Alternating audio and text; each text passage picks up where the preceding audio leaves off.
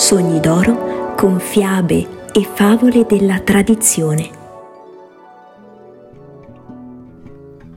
Cari bambini, mettetevi bene comodi sotto le coperte, chiudete gli occhi e ascoltate la fiaba che questa sera vi voglio raccontare e che ha come titolo Lo specchio di Leonard. Leonard non era un turista qualsiasi, veniva a Venezia perlomeno una volta all'anno e i suoi soggiorni duravano alcuni mesi. Prendeva alloggio in una graziosa stanzetta di un palazzo le cui finestre a mezzaluna si affacciavano direttamente sul Canal Grande. La disponibilità di quell'appartamento era sempre sicura, poiché la proprietaria non lo affittava ad altri che a lui. Ma conviene raccontare fin dal principio come avvenne questo incontro. La stanza era quella dove un tempo si facevano le rappresentazioni dei burattini, conservando ancora il suo teatrino ed una serie straordinaria di marionette. Il figlio maggiore dell'antica proprietaria aveva sposato una giovane americana che volle ripresentare su quel teatrino le buffe storie che aveva letto quando era più giovane. Per procurarsele, lei scrisse all'autore di quelle storie e lui rispose che proprio in quel periodo aveva deciso di fare un viaggio a Venezia e che eh, volentieri le avrebbe portato qualche copione. Così Leonard ebbe occasione di conoscere la giovane proprietaria di quella stanzetta che poteva affittare ogni volta che veniva a Venezia. Oltre che scrittore, egli era essenzialmente un pittore, ma a Venezia non dipingeva. Faceva soltanto qualche schizzo su blocchetto, su cui annotava anche qualche impressione di ciò che vedeva. Girando la città senza un progetto o una meta prestabilita, si concedeva di tanto in tanto delle soste, generalmente sui gradini di qualche riva. Durante una di queste, a poco a poco, forse a causa della luce, i riflessi dell'acqua nel momento dell'imbrunire o la momentanea assenza del traffico abituale, la memoria lo richiamò alla piacevole realtà che quello che stava osservando era la stessa visione, identica, che un grande pittore francese quasi centocinquanta anni prima aveva fissato su un suo celebre dipinto del Canal Grande. Leonard non saprebbe ripetere quanto tempo rimase seduto, estasiato in quel posto. Ma una volta sbollita l'euforia della scoperta, estrasse il suo blocchetto e vi annotò la seguente frase: alla ricerca dei pittori. Decise immediatamente di prefiggersi, nel suo futuro vagabondare per Venezia, di trovare altri luoghi esatti da cui altri artisti in passato si sarebbero posati per immortalare Venezia nei propri dipinti. Al rientro a casa ne parlò a lungo con il suo pappagallo. Sì, sì, perché Leonard ogni volta che veniva a Venezia si portava dietro il suo pappagallo, che lasciava a casa vicino ad una finestra che guardava il Canal Grande. Così che ogni mattina Leonard continuava ad affrontare il suo girovagare come, eh, come fosse una lotteria, sapendo che la città gli avrebbe riservato, e non per caso, delle piacevoli sorprese. Un giorno Leonard si fermò incuriosito dinanzi ad un negozio che stava alla fine di un ampio campo verso il lato del canale. Era un negozio di un artigiano intagliatore di cornici che aveva due belle vetrine ai lati della porta d'entrata.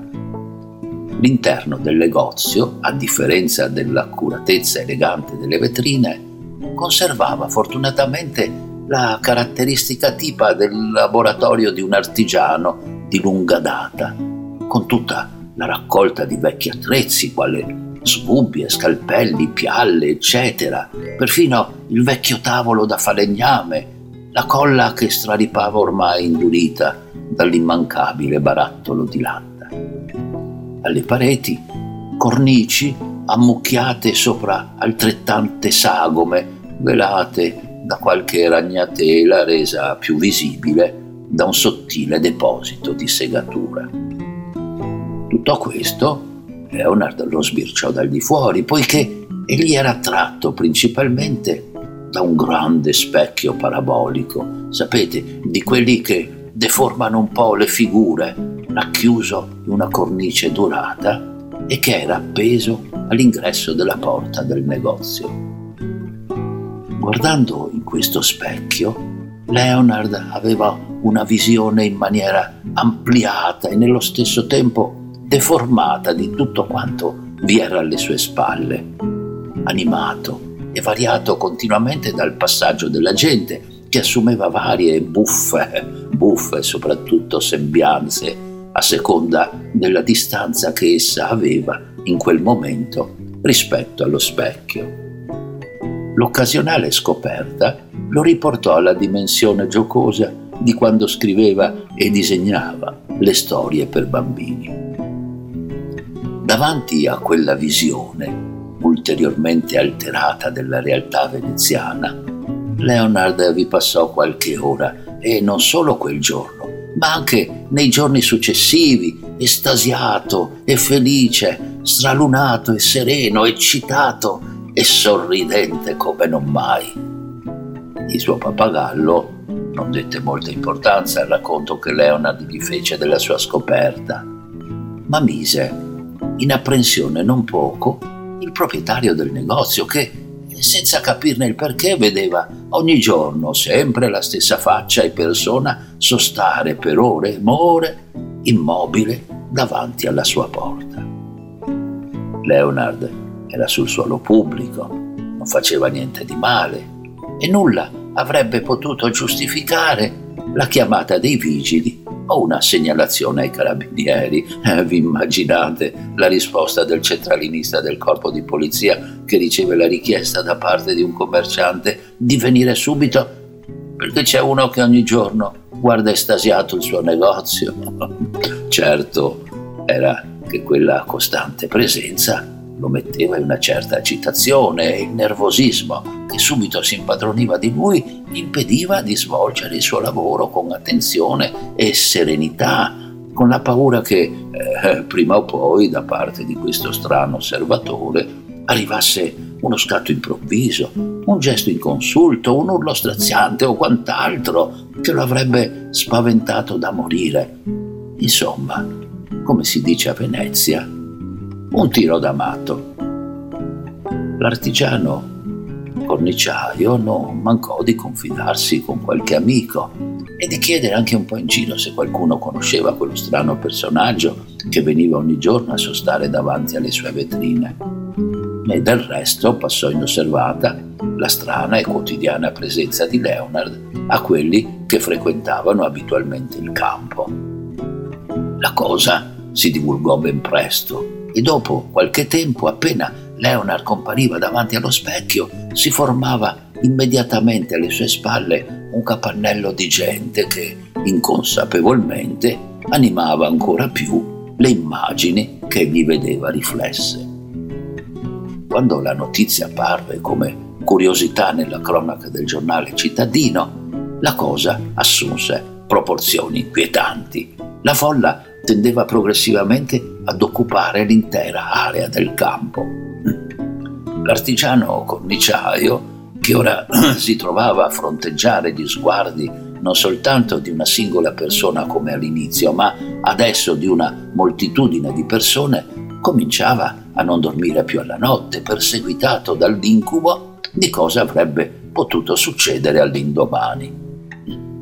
La cosa cominciò a degenerare quando qualcuno mise in giro la voce che Leonard, addirittura, attraverso quello specchio, avrebbe potuto predire il futuro.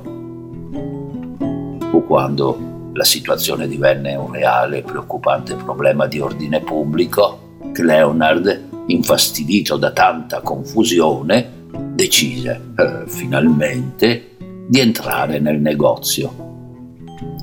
L'artigiano corniciaio in preda al terrore per difendersi, prese in mano uno scalpello affilato ed indietreggiò di qualche passo finché non fu bloccato alle spalle da un intaglio ligneo ben appuntito che gli entrò, senza che lui sentisse il minimo dolore, nel fondo della schiena. La folla all'esterno ammutolì di colpo. In un silenzio surreale, Leonard chiese semplicemente quanto costasse lo specchio, perché voleva acquistarlo. L'artigiano corniciaio si sentì mancare e piegò per qualche istante le ginocchia.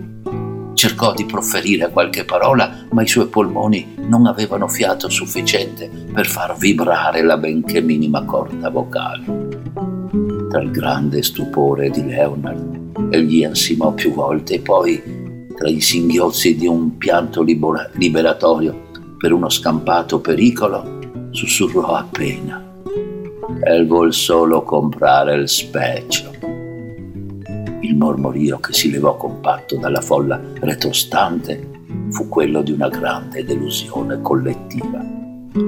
Il campo si svuotò in un attimo e la vita cittadina riprese silenziosa e ordinata dal punto in cui Leonard si fermò per la prima volta davanti a quello specchio. Frattanto, l'artigiano corniciaio, riprendendo le sue funzioni abituali di cortese venditore, dopo che Leonard annuì senza batter ciglio sul prezzo proposto, gli disse: «Le faccio subito un bel pacchetto». «No», disse Leonard, «lo tenga lei». «Allora passa a prenderlo in un altro momento», chiese l'artigiano corniciaio. «No, no, lo tenga lei». Il povero artigiano corniciaio si sentì di nuovo mancare.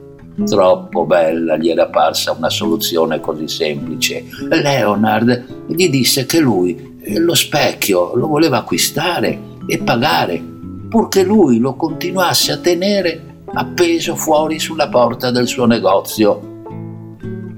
Quello stesso specchio a casa sua, a Venezia o in America, non gli avrebbe dato le stesse emozioni che aveva provato fino ad ora guardandogli dentro e che voleva continuare a provare ogni volta che sarebbe ritornato a Venezia. Voleva immaginare che una volta tornato in America o trovatosi lontano in qualsiasi altro posto, lo specchio, il suo specchio, avrebbe continuato a riflettere delle immagini straordinarie. Il corniciaio rinunciò di capire completamente la profondità dei desideri di Leonard, come del resto il pappagallo a cui Leonard raccontò tutta la storia, ed affrontò più serenamente la sintesi conclusiva che gli permesse di vendere lo specchio ed incassare i soldi dopo un periodo di magri affari. Leonard partì da Venezia felice di quella esperienza. Ogni volta che vi fece ritorno andò ad ammirare il suo specchio. L'artigiano corniciaio ora lo salutava con cortesia e adesso senza soverchie e preoccupazioni. Leonard si sentiva fiero ed orgoglioso di avere, come qualsiasi altro visitatore, fin dalla nascita della città, la sua personale ed esclusiva visione di Venezia. Non immaginava lontanamente che durante le sue assenze l'artigiano corniciaio gli avrebbe venduto lo specchio più e più volte, sostituendolo immediatamente con un altro, uguale in tutto e per tutto al precedente. Fine della storia. Se non vi siete addormentati, vi auguro una felice notte e sogni d'oro.